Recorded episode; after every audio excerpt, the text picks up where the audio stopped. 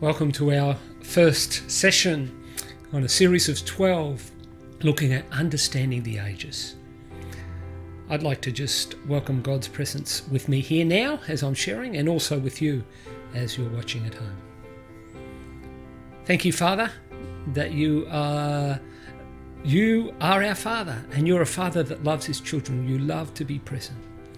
And Father, thank you that uh, we are all made to be one family. So you're with me here present in this time and this space, but you're also with each and every person who welcomes you into the place where they are as they're watching these messages. We thank you for that incredible truth that is ours, made available through the finished work of Jesus Christ our Lord. So we welcome your presence. Speak to us, enlighten us, touch our hearts, move our understanding so that we have a better appreciation of who you are and what you are doing in our day and in our lives. In Jesus' mighty name. Amen. I'd like to begin, if I may, in uh, Matthew's Gospel, Matthew 24, where the disciples uh, had this encounter with Jesus. It's Matthew uh, chapter 24, right at the end of Jesus' ministry in the last week before he was crucified. At that time, Jesus left, this is Matthew 24, verse 1.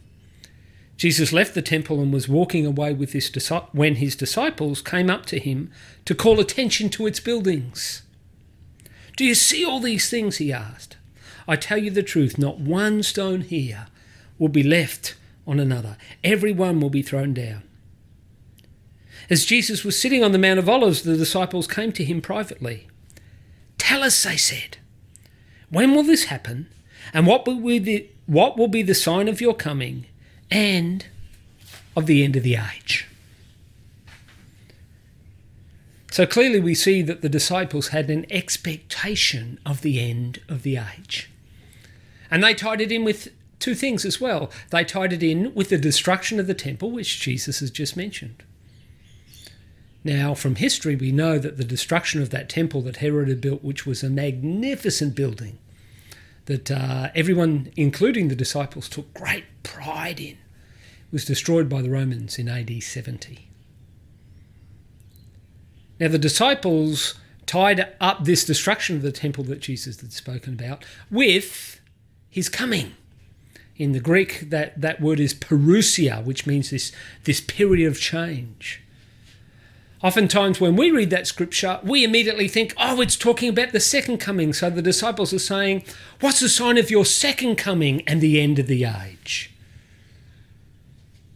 They're actually thinking about Jesus kicking out the Romans, knocking down all that they've done, including the, the temple, and then sitting on the throne ruling over all of Jerusalem and over all the nations of the world. That's their picture. Now, when we read this scripture, we and we see the, the answer that Jesus gives, which talks both about the destruction of the temple and the signs at the end of the age, which are really coming about before Jesus comes again and leading up to his coming again, which brings the age that we're now living in to a conclusion. So, when we read this scripture, we have a different understanding because of our understanding of the ages and the destruction of the temple and Jesus coming again and then the resurrection from the dead and all that involves, we have a different understanding to what the disciples had when they asked this question. And Jesus answered the question really for our understanding, I'm sure much of it went over the disciples' head because they didn't have that understanding of God's purposes revealed in the ages that we have today.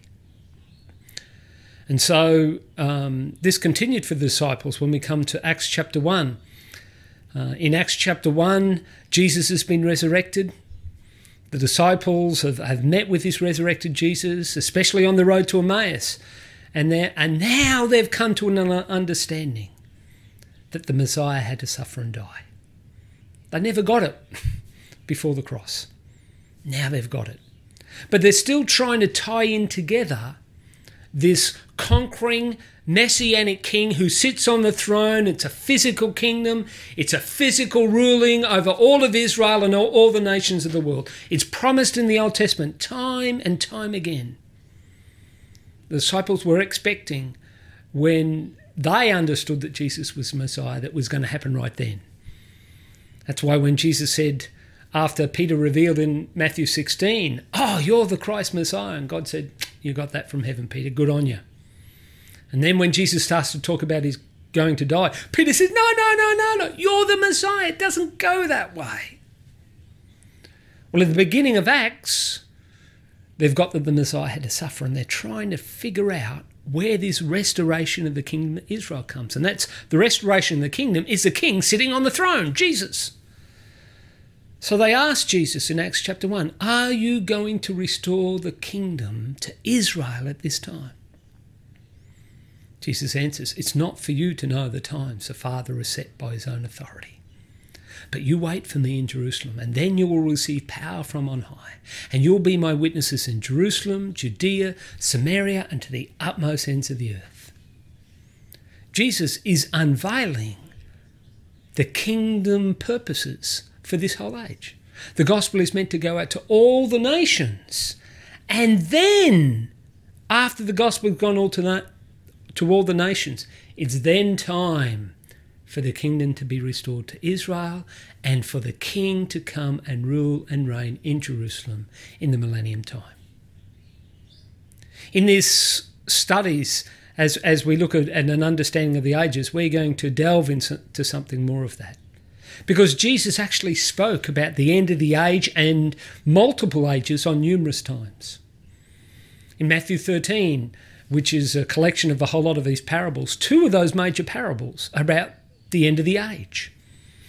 The first of these was uh, uh, the parable of the tares, where farmer plants a field, goes to bed, and at night the enemy comes and plants all these weeds in his field, and the workers come and uh, and saying, "Look, the, the the the weeds growing up, but there's weeds in there too. What should we do?" And the farmer says, "Just leave it. It'll be all sorted out at the end. Come the harvest time." And Jesus, in the interpretation, says that harvest time happens at the end of the age. I'll send out the angels, and they shall collect up all the weeds. I will gather the weeds together, and they shall be burned up. They'll be separated from the wheat, separated. Weeds on one side, wheat on the other. The weeds will all be burnt up, and then he'll gather the wheat into his harvest. The second parable is about the net, and all the fish are brought, and the, the bad fish are taken out of the net and chucked away, and the good fish is taken into the baskets and taken home. So Jesus, in his parable, spoke about the end of the age. If we look in Matthew's Gospel, in Matthew chapter 12 and verse 32, Jesus also spoke about the ages. In this, he actually speaks about two ages. He says, if you blaspheme against the Son of God, then there is forgiveness available for you.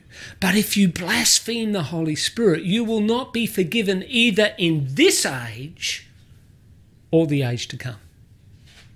So here, Jesus is speaking about two ages. In the church and, and my experience of church, I've, I've never heard anyone talk about the ages, what that means what this age is or, or that there's more than one age.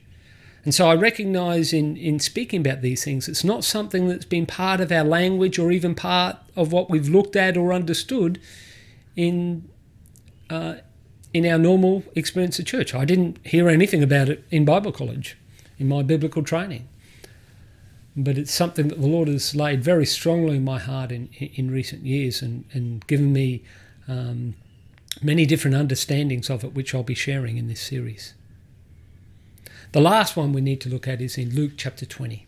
In Luke chapter 20, a group of Sadducees. Now, Sadducees um, only believed in the revelation through Moses, who had the Ten Commandments and the law and and so they, they believed in the first five books that Moses wrote in the Bible Genesis, Exodus, Leviticus, Numbers, and Deuteronomy. And anything else, all the books of history or the books of the prophets, nah, nah, that's not of God.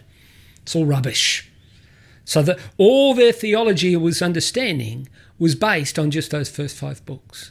In, in, in one sense, when you look at the Sadducees, they had no understanding of the revelation of God over the ages. They only had one age, which was Moses. And in those first five books, there's no reference to either resurrection or life after death. And so they said, nope, doesn't happen. Wasn't part of their theology. And so they came to Jesus with this question you know, if seven brothers marries the same woman, well, come the resurrection, which they didn't believe in, so they're saying it's all rubbish anyhow. Come the resurrection, who's she married to? See, it doesn't make sense. What does Jesus say to them? Let, let, let's read it. I've got it here. Luke chapter 20. This is what Jesus says The people of this age married and are given in marriage. But those who were considered worthy to take part in that age, so he's talking about a different age, once again, more than one age, and in the resurrection from the dead, and will neither marry nor be given in marriage. And they can no longer die, for they are like the angels. They are God's children, since they are children of the resurrection.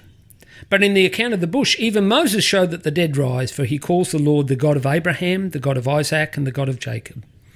He's not the God of the dead but of the living, for to him all are alive. In this passage, Jesus is cutting down the whole understanding of the Sadducees by referring to a reference in those first five books that Moses wrote that God is the God of Abraham, Isaac, and Jacob. He's the God of the living, not the dead. So there is a resurrection from the dead, and it's there in the first five books. But more than that, what he's talking about is you do not understand. In this next, in the resurrection age, there's a different order in place. Those who have been risen from the dead are not continuing a marriage that they had in, in this present age or ages past, but they have been released from that marriage which ceases when we die. And so they're not, not continuing to be married to someone, and they're also not therefore engaging in marrying someone else either, because they're in the resurrection.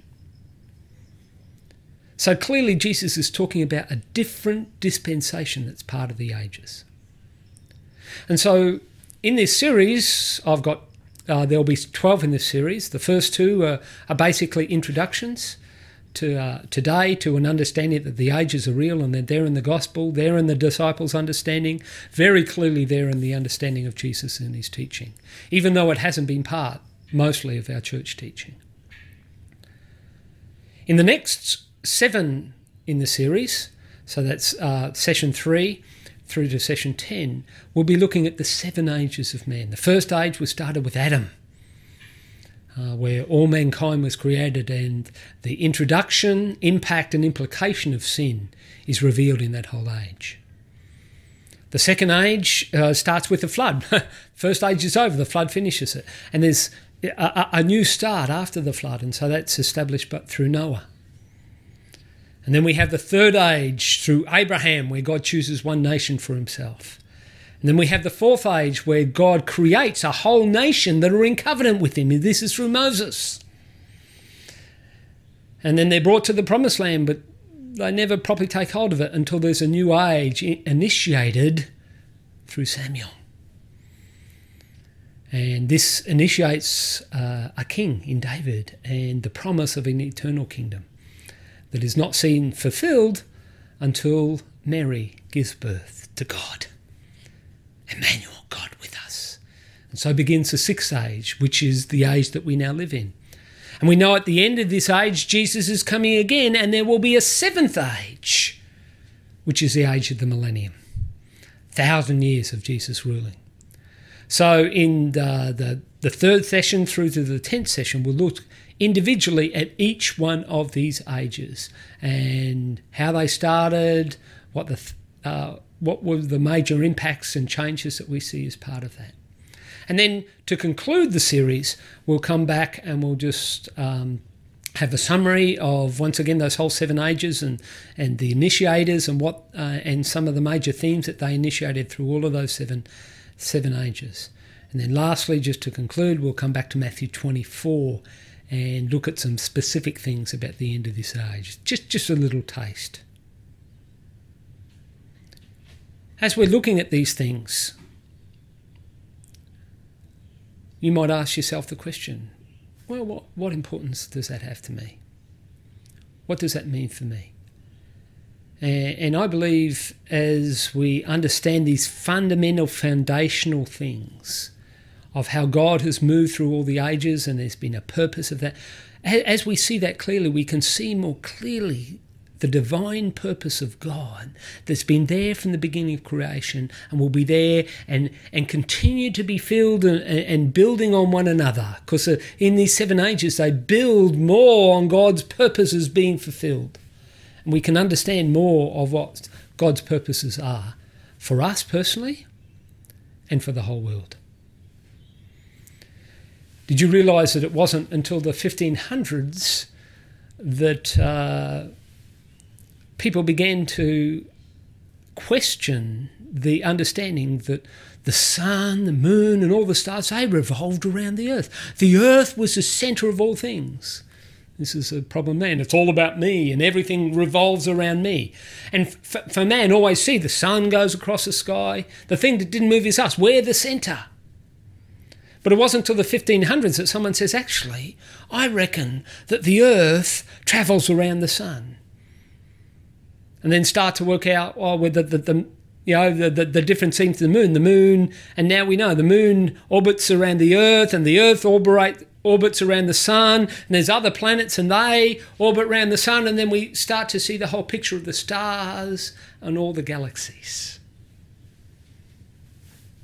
but without that understanding that we're not the centre, none of the movements make sense. Why is the sun going that way? Why is the stars going that way? Why at some seasons the stars are here and at different places there? We, it just that it's all there and we see different parts, but we, we, we it's like having all the pieces of the jigsaw, but we can't fit them together. They don't, they don't fit. They all are over, over the place. And for us to understand the times and the end of the t- end of end of this age, well, a helpful thing is to understand how God has started, initiated, and finished each and every age. How are we going to see that? How are we going to understand that? Well, if we can understand how God has worked in all these seven ages, then it can give us a clearer, better understanding of what's happening in our world today, right before our very face. So, welcome to this series. I hope you're going to enjoy it. Let me just pray as we finish now. Father, thank you that you are the living God. Thank you that you have had a purpose from the very moment, even before we were born. You already had. You already knew us individually. But Lord, all of creation, you had a purpose and a plan. And you created this world for us and, and placed us in authority over it. Father, as we're exploring these different ages and your work in all the ages, both in starting them and finishing them. May we come to a deeper, understanding of your purposes in, in, in, in the big issues, but also then more specifically what you're doing in this time so that we can interpret what's happening in our world today and understand where it fits in with your divine purposes.